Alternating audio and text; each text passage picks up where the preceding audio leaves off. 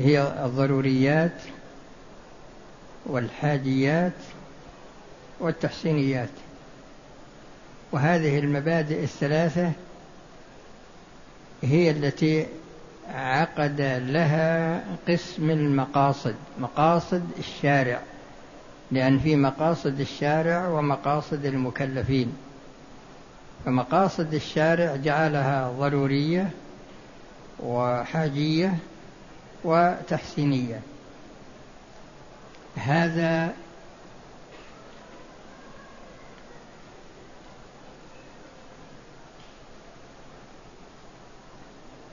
تفسير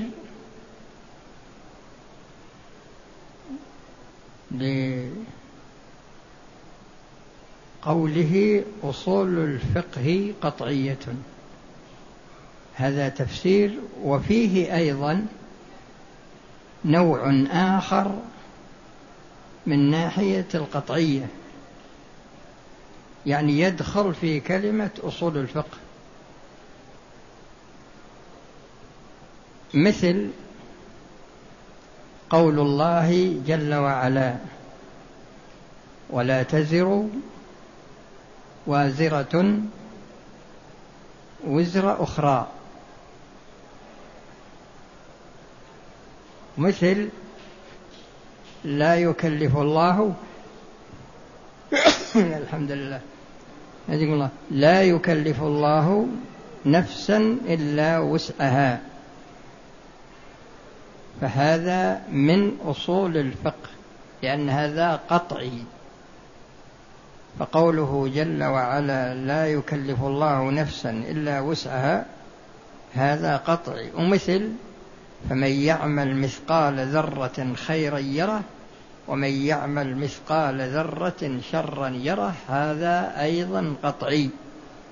ومثل قول قول الرسول صلى الله عليه وسلم لا ضرر ولا ضرار. فهذا أيضا نوع من أصول الفقه. ففيه النوع الأول الذي سبق وهو الكليات الثلاث. وهذا نوع آخر. وفيه نوع ثالث وهو أن أصول الفقه مثل ما تقول الكتاب والسنة والإجماع وهكذا. فهذا هذه أصول الفقه الأربعة هذه يسمونها الأصول الأصلية. وإن كانت في الحقيقة أن الأصل فيها واحد لأنه القرآن. هذا هو الأصل والسنة مبينة للقرآن. والإجماع راجع إليهما لأنه لا بد له من مستند. والقياس هذا أيضا أصله إما من القرآن وإما من السنة. فيجعلون الدليل الأصلي هو القرآن والسنة مبينة له والقياس والإجماع راجعان إليهما لأن الإجماع لا بد له من مستند والقياس الذي هو الأصل يكون من القرآن أو يكون مثلا من السنة. فيه أيضا هذان نوع هذه الآن ذكرت لكم الآن ثلاثة أنواع داخلة في كلمة أصول الفقه. فيه نوع رابع أيضا إذا نظرنا إلى القرآن وإلى السنة وجدنا أنهما مشتملان على أمر وماذا؟ ونهي. وجدنا أنهما مشتملان على أمر ونهي. وإذا نظرنا إلى قاعدة الأمر وجدنا أن الله لا يأمر إلا بما فيه مصلحة. وإذا نظرنا إلى قاعدة النهي وجدنا أن الله لا ينهى إلا عما فيه مفسدة. فأمر بالإيمان وأمر بالتوحيد وأمر بالطهارة وأمر بالصلاة والزكاة والصيام والحج وهكذا. سائر ما أمر الله به. فلا تجد شيئا أمر الله به إلا وفيه مصلحة. إما مصلحة محضة أو مصلحة راجحة مصلحة دينية أو مصلحة دنيوية أو مصلحة مركبة منهما لكن لا يمكن أن يأمر الله بمفسدة اطلاقا. ولا يمكن أن يأمر النبي صلى الله عليه وسلم بمفسدة اطلاقا.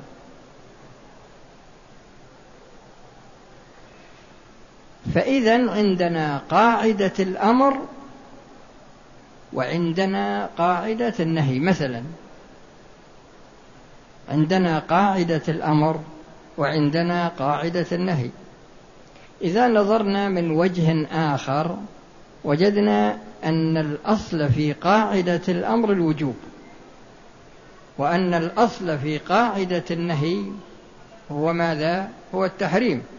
هو التحريم. أنا غرضي هو بيان أن كلمة أصول الفقه قطعية تفهم على هذه الوجوه التي ذكرتها لكم. يعني من ناحية الكليات لا من ناحية الجزئيات لأن جزئية الدليل مثل ما تقول الأمر يقتضي الوجوب النهي يقتضي التحريم. الأصل في العموم أن يبقى على عمومه لكن قد يرد ما يخصص العام. قد يرد ما يخصص العام. فدلالة العام يعني من جهة البقاء من ناحية بقائه هذه يقال عنها إنها ظنية. إذا نظرنا إلى دليل جزئي إذا نظرنا إلى دليل جزئي نقول إن دلالته ظنية لأنه محتمل للتخصيص وإذا كان مطلقا فهو محتمل للتأويل وإذا كان نصا فهو محتمل للنسخ وإذا كان ظاهرا فهو محتمل للتأويل وهكذا. لكن هذا بالنظر إلى الدليل الواحد فقط. أما النظر إلى مجموع الأدلة فهذه يقال عنها يقال عنها هي أصول الفقه وتكون ماذا؟ وتكون هذه الأصول قطعية. هذا هو بيان هذه الجملة وهي قوله إن أصول الفقه في الدين قطعية لا ظنية يعني إن نظرت إليها من جهة التقعيد الكلي وجدت أنها قطعية. بعد ذلك يقول والدليل على ذلك هو يريد أن يذكر المستند الذي يستند عليه بأن أصول الفقه في الدين قطعية. يقول والدليل على ذلك أنها راجعة إلى كليات الشريعة. كليات الشريعة هي الثلاثة التي ذكرتها لكم. الضروريات يعني جميع أصول الشريعة وفروعها راجعة إلى هذه المبادئ الثلاثة التي هي مبدأ الضروريات مبدأ الحاجيات ومبدأ التحسينيات. واذكر لكم مثال أذكر لكم مثال واحد علشان يعني تعرفون فكرة ضروري وحاجي وتحسيني الآن إذا نظرنا إلى الصلاة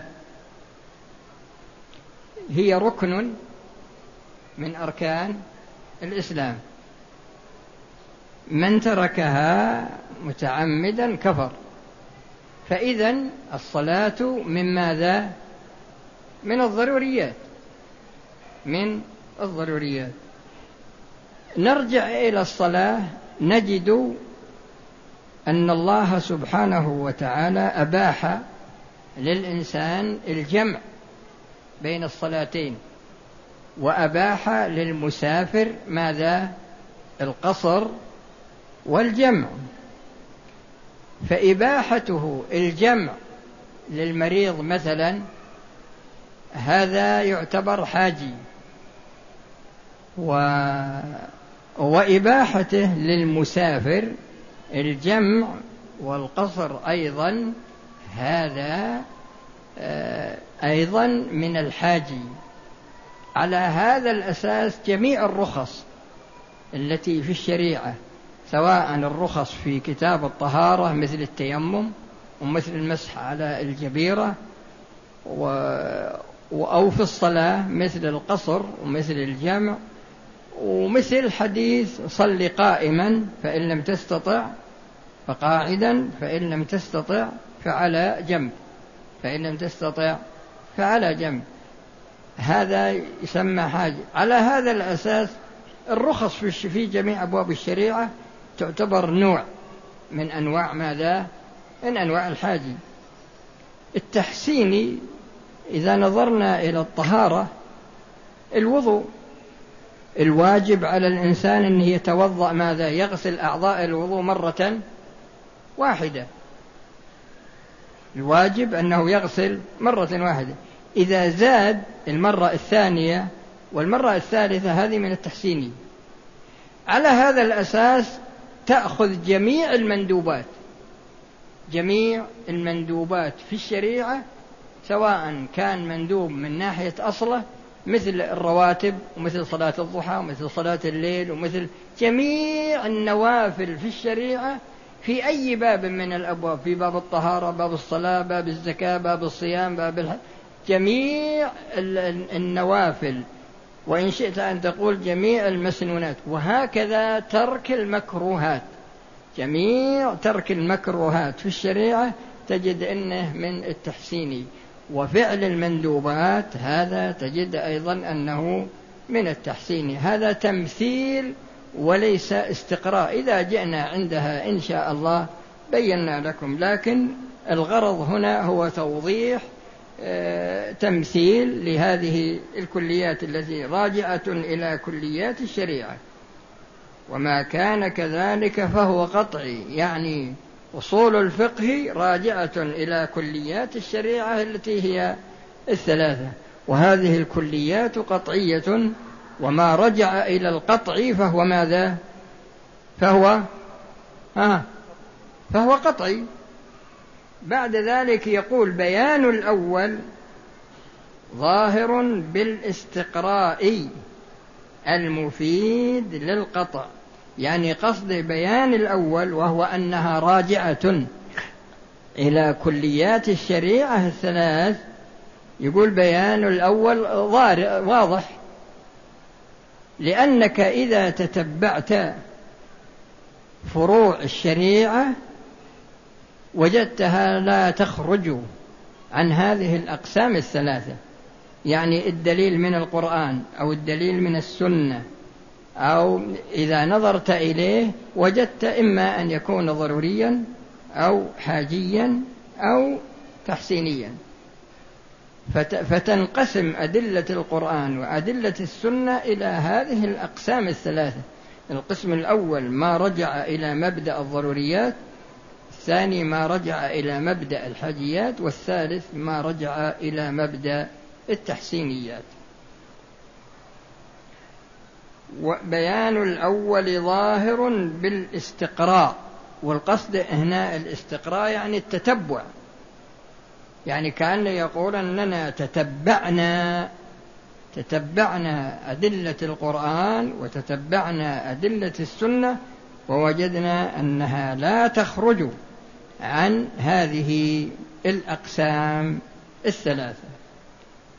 وبيان الثاني وهو قوله وما كان كذلك فهو قطعي. وما كان كذلك فهو قطعي. بيان الثاني من أوجه. لأن الأول يقول ما يحتاج إلى دليل لأنه واضح.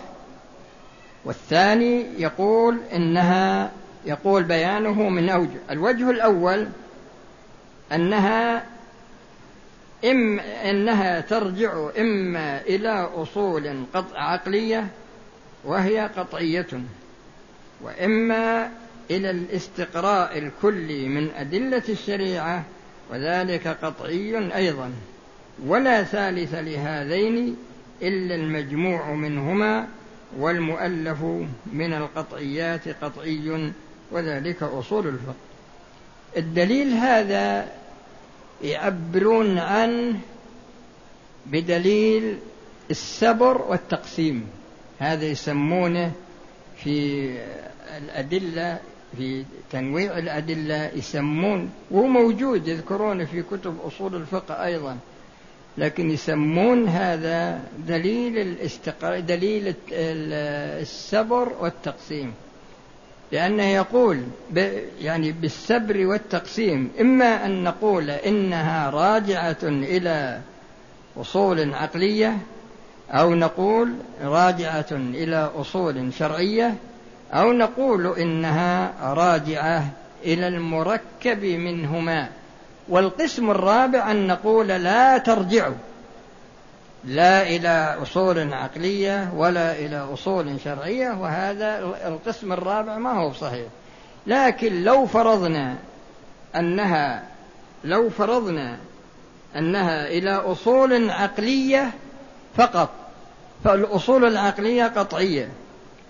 ولو فرضنا أنها راجعة إلى أصول شرعية فقط وهذه الأصول الشرعية ثابتة بطريق الاستقراء. بطريق الاستقراء مثل ما مثلت لكم في مسألة الأمر أن الله لا يأمر إلا بمصلحة والنهي أن الله لا ينهى إلا عن مفسدة. الأمر لا يأمر الله إلا بمصلحة والنهي لا ينهى إلا عن مفسدة. فإذا تتبعنا قاعدة الأمر سواء كان الأمر للندب ولا للوجوب تتبعنا قاعدة النهي سواء كان النهي للكراهة أو كان النهي للتحريم. لا تجد الخروج عن هذا الأصل إلا إذا كان الاستثناء من الشارع نفسه.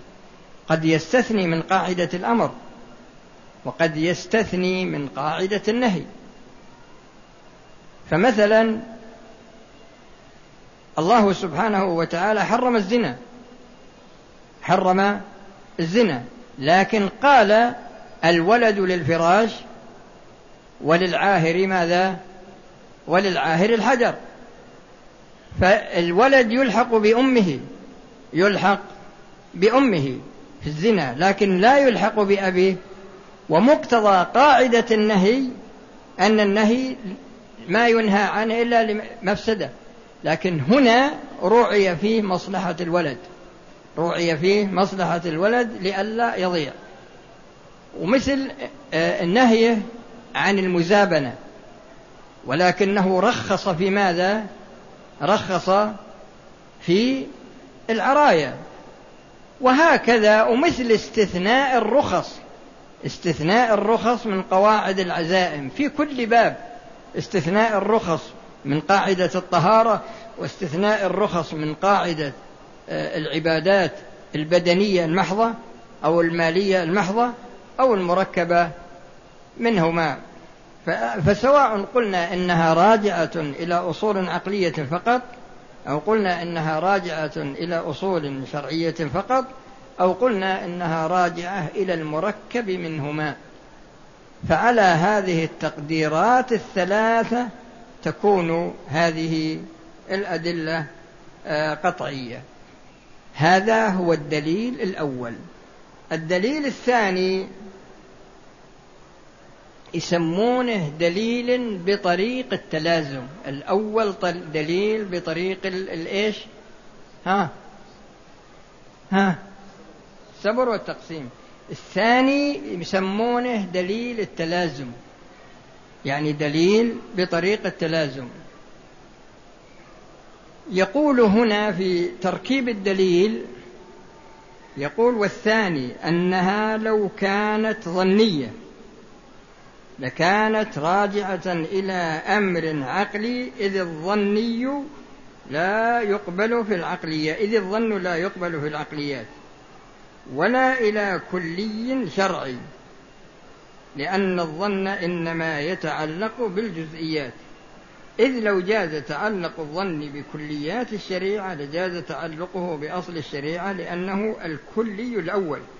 وذلك غير جائز عادة وأعني بالكليات هنا الضروريات الحاجيات والتحسينيات. هنا يقول لو فرضنا هذا دليل تلازم لكن بطريق الفرض. هذا دليل تلازم لكن بطريق الفرض. فتركيبه عنده يقول لو لو كانت ظنية لو كانت لو كانت لو كانت أصول الفقه ظنية لا يمكن أن ترجع إلى أمر عقلي لأن العقل قطعي. ولا يمكن أن ترجع إلى أصل كلي في الشريعة لأن الأصل الكلي في الشريعة قطعي. فتبين من هذا أنها لا ترجع إلى أمر ظني ولكنها ترجع إلى أمر قطعي. يعني يلزم من ذلك رجوعها إلى الأمر القطعي لا رجوعها إلى الأمر الظني. ويقول بعد ذلك وأيضا لو جاز تعلق الظن بأصول الشريعة لجاز تعلق آه، الشك بها. لو جاز تعلق الظن بالشريعة يعني في أصل في كليات الشريعة لجاز الشك الشك منتفي وكذلك الظن منتفي. هذا من جهة آه، الكليات كليات الشريعة.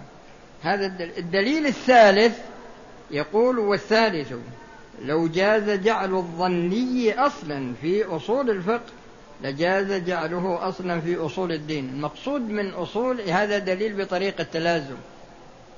يقول لو جعلنا الظن أصلا من أصول الفقه لترتب على ذلك جعله أصل في أصول الدين أو أصل من أصول الدين. يعني أن الظن يأتي في أصول الدين والمقصود بأصول الدين علم العقائد عموما علم العقائد عموما. والنتيجة أن الظن لا يرد على أصول الدين لا يرد على أصول الدين. فلا يرد لا على أصول الدين ولا على أصول الفقه. وإنما يرد على الجزئيات كما ذكرت لكم قبل قليل من ناحية احتمال آه، النسخ للنص واحتمال التخصيص للعام واحتمال آه، التقييد للمطلق واحتمال التأويل للظاهر إلى غير ذلك من الأمور التي ترد على الدليل الجزئي فقط. أما بالنظر إلى الناحية الكلية فكما ذكرت لكم قبل قليل. انتهى الكلام فتبين لنا من هذا يعني الحاصل أن هذه أن أصول الفقه قطعية و واستدل لإثبات ذلك باق بعد ذلك كلام ما لكم فيه حاجة لأنه عبارة عن اعتراض وجواب. هذا هذه هي المقدمة الأولى. بعد ذلك المقدمة الثانية هذه يأتي الكلام عليها إن شاء الله في الدرس القادم مثل هذه الليلة.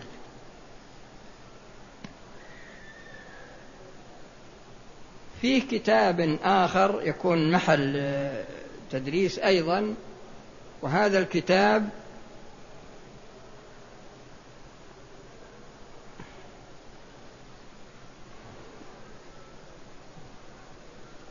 هذا الكتاب هو عبارة عن يسمى يسمى القواعد الكبرى. الموسوم قواعد الأحكام في مصالح الأنام. كاتب هنا في إصلاح الأنام في نسخة أخرى في مصالح الأنام للعز بن عبد السلام. الميزة التي يتميز بها هذا الكتاب والفائدة التي يستفيدها طالب العلم منه لا تكاد تجدها في غيره على سبيل الاستقلال. صحيح إن يوجد بعض المسائل لكنها تكون مفرقة لكن جمعها في كتاب واحد أنا ما رأيت كتابا جمع هذا الموضوع كما جمعه العز بن عبد السلام. وهذه الكتاب وهذه الميزة التي يمتاز بها هذا الكتاب أنا أذكر لكم شيء من الأمثلة قبل أن نبدأ فيه. الشريعة الشريعة سواء من ناحية القرآن أو من ناحية السنة تجد أن الله جل وعلا يأمر. إذا أمر هل يعني أمر بشيء؟ أمر بالطهارة أمر بالصلاة أمر بالزكاة أمر بالصيام أمر بالحج أمر بالبيع إلى غير ذلك. ونهى. يعني نهى عن الشرك نهى عن الكفر نهى عن النفاق وماشي. في جميع المناهي التي جاءت في أبواب الشريعة في علم العقائد أو في علم الفقه. فعندنا الآن أمر وعندنا مأمور به. عندنا أمر وعندنا ماذا؟ ها؟ وعندنا مأمور به. هذا المأمور به عندما يفعله المكلف. هل في مصلحة ولا ما في مصلحة؟ ها؟ ها؟ اي نعم لا في مصلحة في مصلحة. الإنسان عندما يتوضا عندما يتوضأ. كل عضو يغسله تنحت الخطايا التي فعلها في هذا العضو. غسل وجهه الخطايا التي رآها ببصره شمها في أنفه ذاقها بلسانه مثلا في المضمضة إذا كذلك أذنيه وهكذا. إذا إذا انتهى من غسل أعضاء الوضوء خرج من جميع ذنوبه. فالآن الوضوء مأمور به أو لا؟ أه؟ طيب. الوضوء معروف. فعندنا ثلاثة. عندنا أمر وعندنا مأمور به وعندنا أمر ثالث وهو ها لا. المصلحة. المترتبة على الأمر على فعل المأمور به فعندنا أمر ومأمور به ومصلحة. هذا الكتاب يخدم المصالح في الشريعة في باب الأوامر وفي باب النواهي سواء كانت المصالح دنيوية فقط مثل ما يكون في المعاملات المالية أو كانت مصالح أخروية فقط أو كانت مصالح دنيوية وأخروية. ويبحث أيضا في بيان المفاسد الدنيوية والمفاسد الأخروية والمفاسد المركبة منهما. ولا تكاد تجد كتاب خدم هذه الناحية إلا هذا الكتاب. ولهذا سماه صاحبه قواعد الأحكام في مصالح الأنام. في مصالح الأنام. بناء على هذا الكلام إذا كنت تقرأ القرآن إذا كنت تقرأ القرآن ولا تقرأ في الحديث لا بد أن تتنبه إلى إلى الشيء اللي تقرأ. في أمر في مأمور به فيه نتيجة مصلحة. في نهي في منهي عنه فيه نتيجة. هذه النتيجة تجد أنها هي المصلحة. مثلا في قوله جل وعلا ولكم في القصاص. ها يا أيها الذين آمنوا كتب عليكم القصاص في القتلى إلى آخره. وبعدين الآية الأخرى ولكم في القصاص حياة. فكلمة حياة هذه ماذا؟ ها؟ مضبوط والسارق والسارقة فاقطعوا أيديهما جزاء بما كسبا نكالا من الله ولا تقربوا الزنا إنه ها كان فاحشة فكلمة فاحشة وساء سبيلا هذه الحكمة المترتبة على على النهي يعني من الحكمة من المصلحة المترتبة على النهي. إن الصلاة ها تنهى عن الفحشاء والمنكر. هذا من المصالح المترتبة على الصلاة.